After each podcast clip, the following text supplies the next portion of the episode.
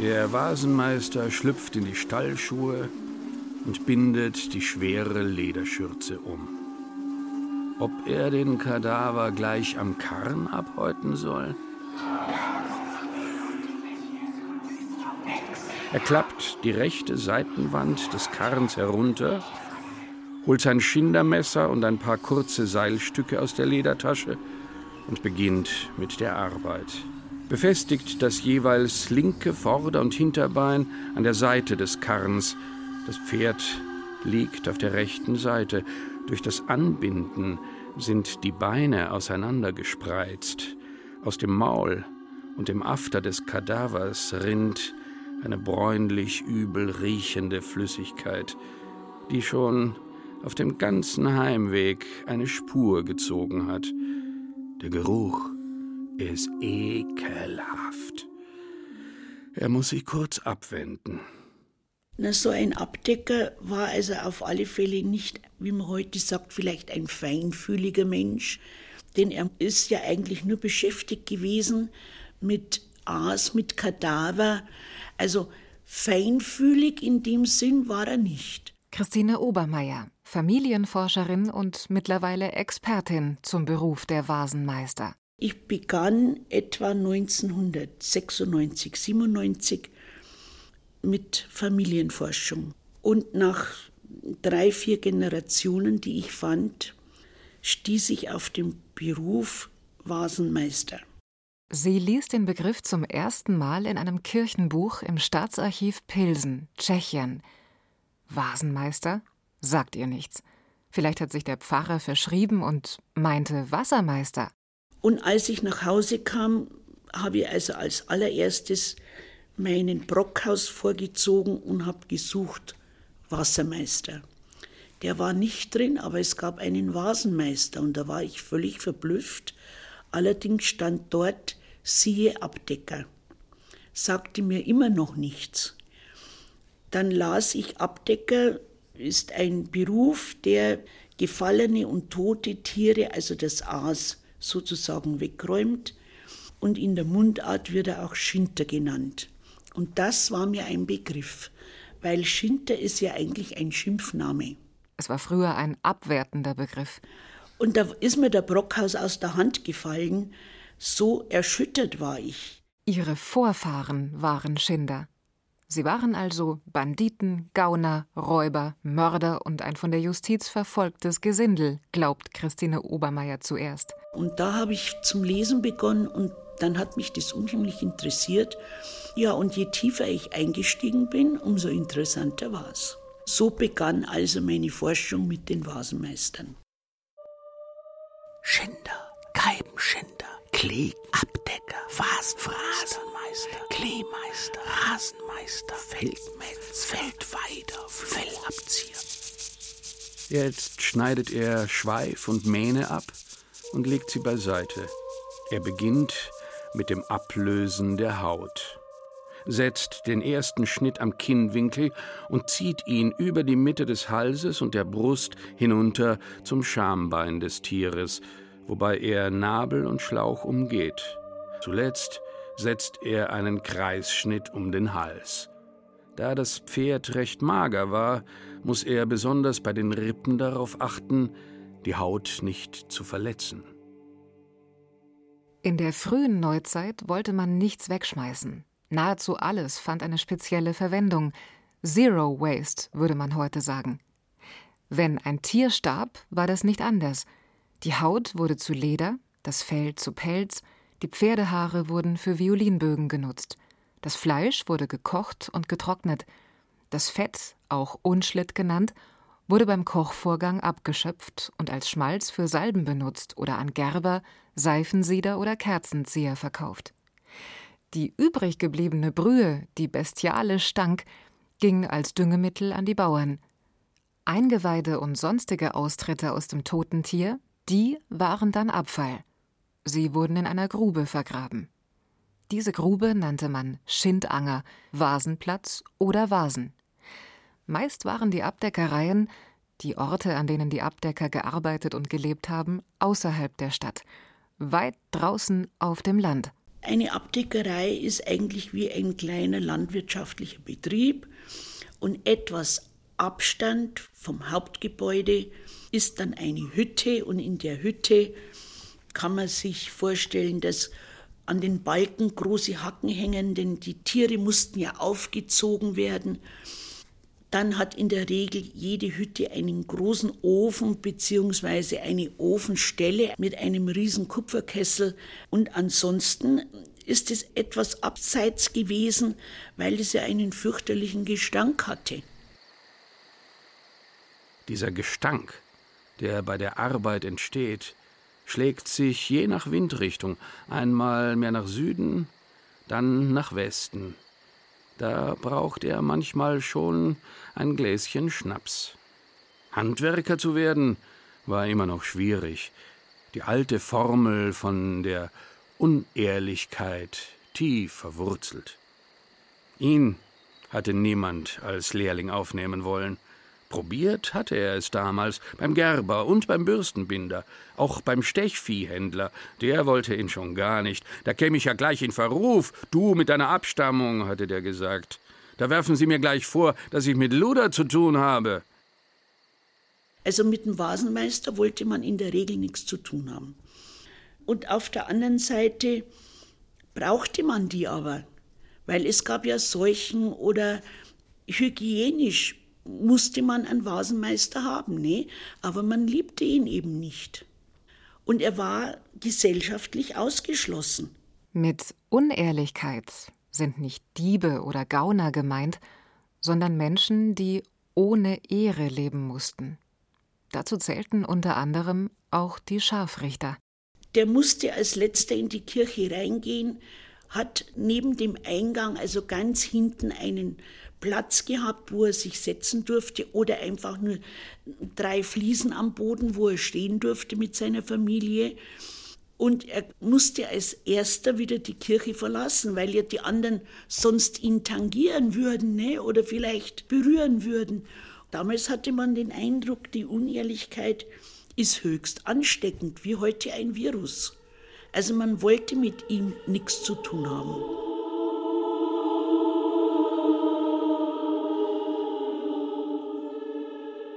Er ist froh, dass das Pferd keine ansteckende Krankheit gehabt hat.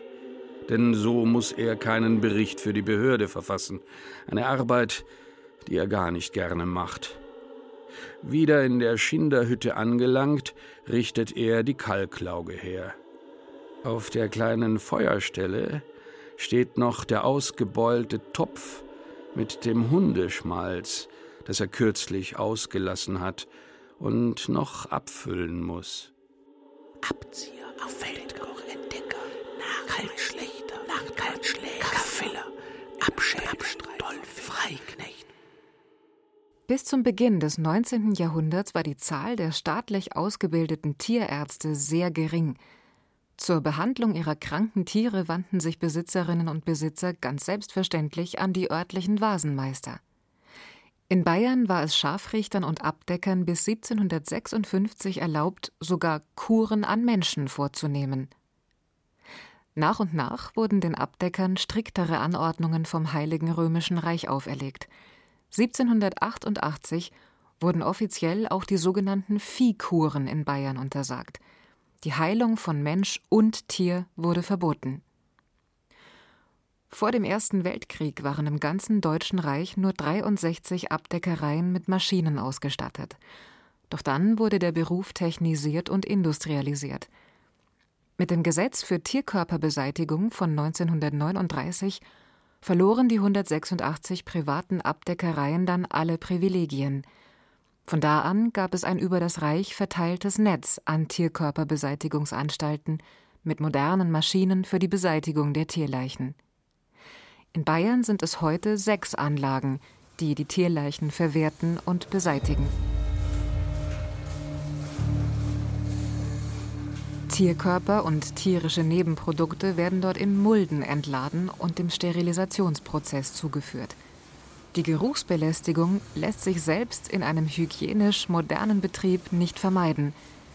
Im Verarbeitungsbetrieb tierischer Nebenprodukte Gunzenhausen werden im Betriebsgebäude mit einer Abluftanlage pro Stunde 55.000 Kubikmeter Luft abgesaugt und über einen Biofilter abgeführt. In Deutschland fallen jährlich etwa drei Millionen Tonnen tierische Nebenprodukte an. Rund 450.000 Tonnen sind gefallene Tiere aus der landwirtschaftlichen Nutztierhaltung. Endprodukte sind Tiermehl und Tierfett.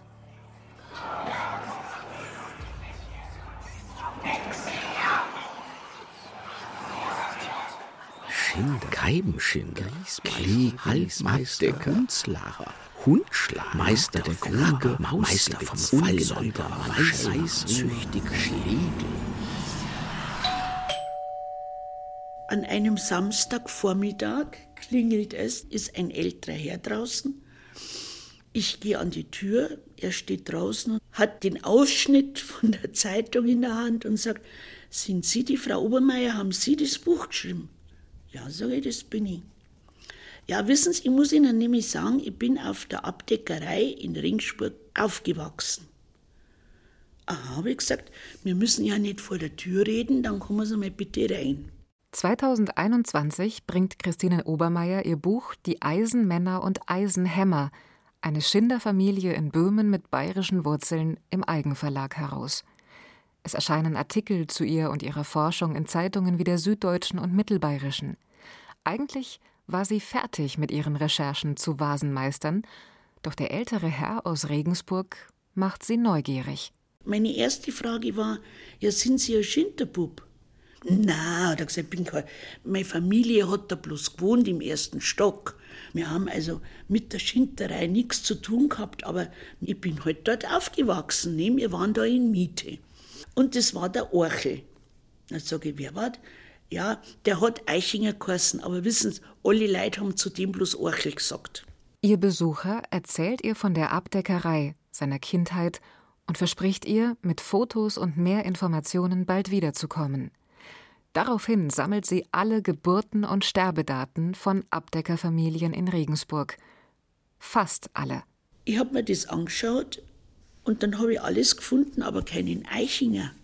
Und dann habe ich Blut geleckt. Ihr erster Weg führt sie ins Stadtarchiv Regensburg. Dort findet sie die Namen der Familien, die im Haus unter Islinger Weg Nummer 40 gelebt haben, also dort, wo einst die letzte Abdeckerei stand. Diese Familienbögen reichen bis 1805 zurück. Von da an geht sie rückwärts und forscht, wo der Vasenmeister von Regensburg im 18. und 17. Jahrhundert gelebt hat. Hallo, sie kommt von hinten hergeschlichen. Dann klingel ich gleich mal. Ende März dieses Jahres sucht sie das Stadtarchiv noch einmal auf, um Lücken zu schließen, wie sie sagt. Speziell ist sie auf der Suche nach dem Kaufvertrag für das Wohnhaus eines Vasenmeisters. Sie will wissen, wer hat ihm sein Haus abgekauft. Was für manch einen eher langweilig klingt, ist für die 71-Jährige eines der letzten entscheidenden Puzzleteile. 16, 11 ist 540. Wie fühlt es sich an, so 500 Jahre alte Dokumente durchzublättern? Das ist ganz was Tolles und es ist ganz super, dass sich sowas erhalten hat. Wenn man historische Arbeiten schreiben will, dann braucht man ja irgendwelche Unterlagen. Ansonsten könnte ich ja einen Roman schreiben. Ne? Aber ich versuche nach der Aktenlage zu arbeiten. Sie ist die einzige Besucherin, die sich für heute angemeldet und Dokumente aus dem Archiv im Vorfeld bestellt hat. Vieles ist bereits online, wird nach und nach digitalisiert. Guten Morgen. Nach einiger Zeit kommt auch Abteilungsleiter Lorenz Beibel die Stammgästin besuchen. Sie sind, Sie sind der Chef. Ja, der Chef darf immer stören. Das Besondere in Regensburg und überhaupt in Bayern war, dass der Scharfrichter und der Abdecker eine Personalunion gebildet haben. Das bedeutet, dass beide zusammen arbeiten mussten, zusammen gewohnt haben oder oft auch ein und dieselbe Person waren. Das Henkerhandwerk und die Abdeckerei gehörte einfach zusammen, weil das sozusagen beides Bereiche waren, die als unrein, also nicht nur hygienisch, sondern auch rituell unrein galten. Mit dem Henker wollte man in dem Sinne nichts zu tun haben. Das heißt, er musste sagen, für die in Anführungszeichen Drecksarbeit, die eben sonst keiner machen wollte, die aber ganz, ganz wichtige war, sowohl vom Strafrecht her als auch eben aus dem hygienischen Standpunkt. Juhu! Die haben. Was genau steht da? Ich, Johann Fuchs, Scharfrichter, all hier zu Regensburg. Mit diesem Kaufvertrag schließt sich Christine Obermeiers Lücke. Sie weiß nun, wann und an wen der Scharfrichter und Vasenmeister Fuchs sein Anwesen verkauft hat. An seinen Sohn. Somit vervollständigt sie ihre Zeitleiste und kann nachverfolgen, welcher Abdecker wann und wo gelebt hat. Angefangen mit dem ersten namentlich genannten Leonhard Hammerschmidt 1632 bis zum letzten Vasenmeister Franz Eichinger 1943. Bin völlig erledigt. Jetzt mal sie eine Kastel aus.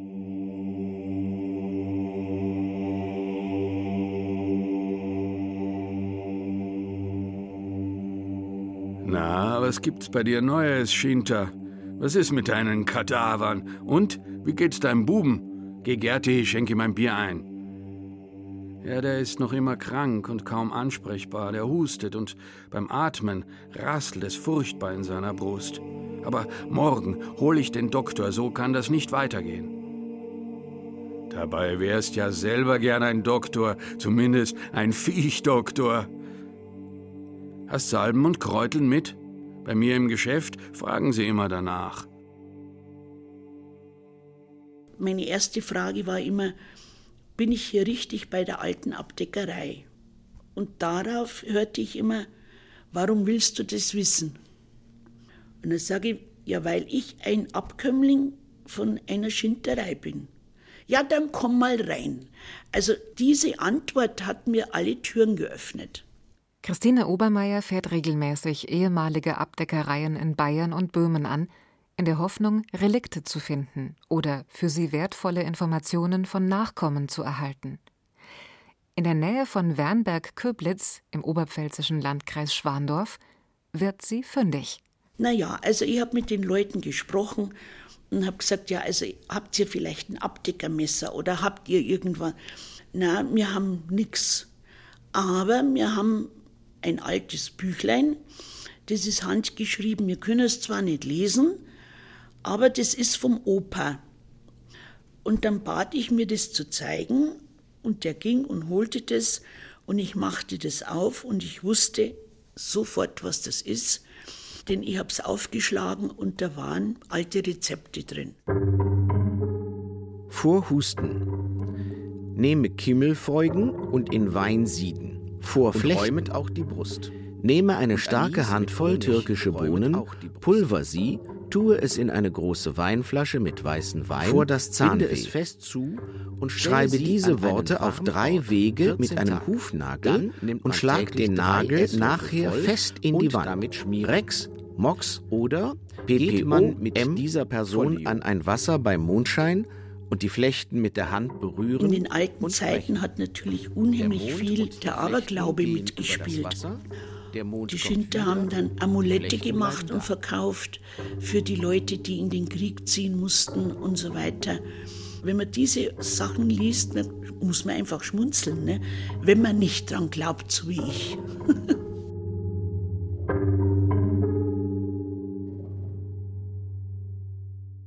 hast Theater, die kommen rein, die machen Scherzchen. Du hast Theater, die kommen rein und brechen fast zusammen.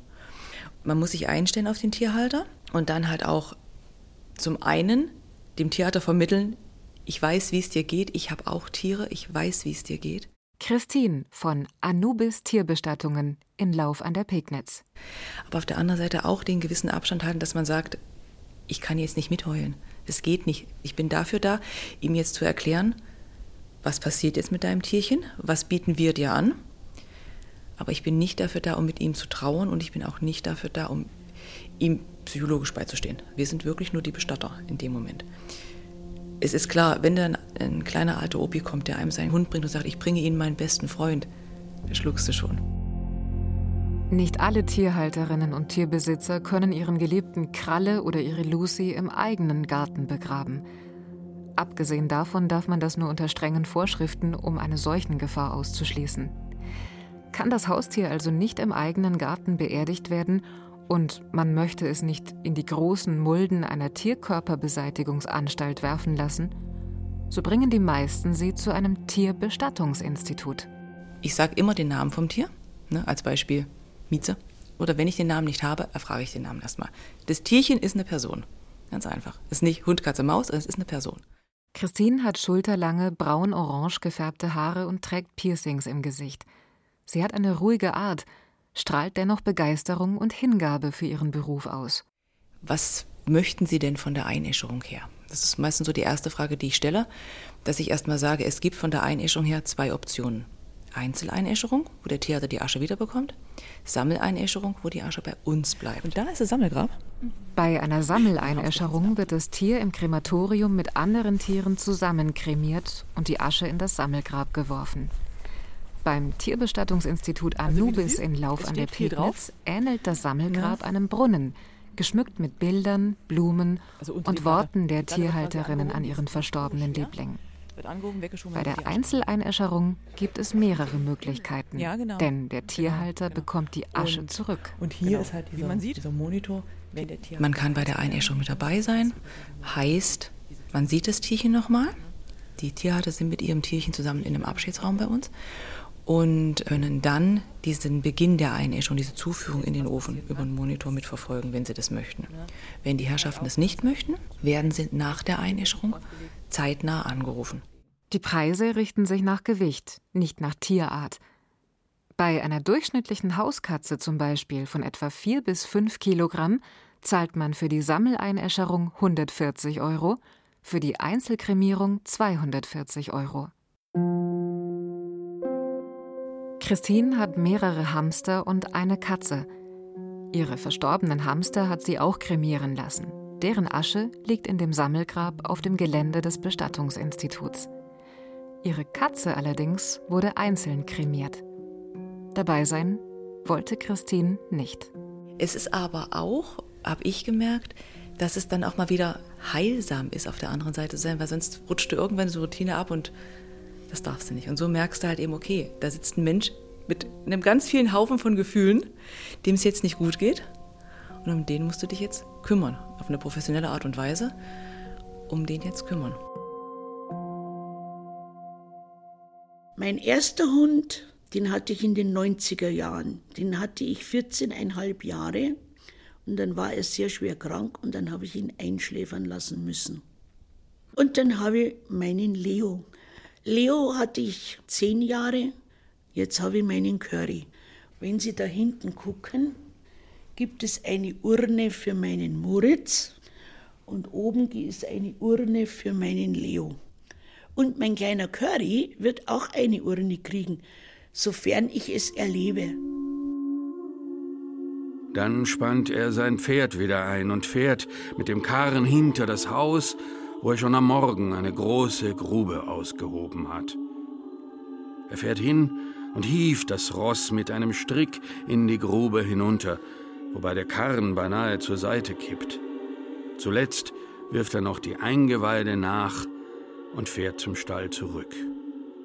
Holt einen Kübel mit Kalk und die große Schaufel, geht zurück zum Vasenboden, wo er reichlich Kalk über den Kadaver streut.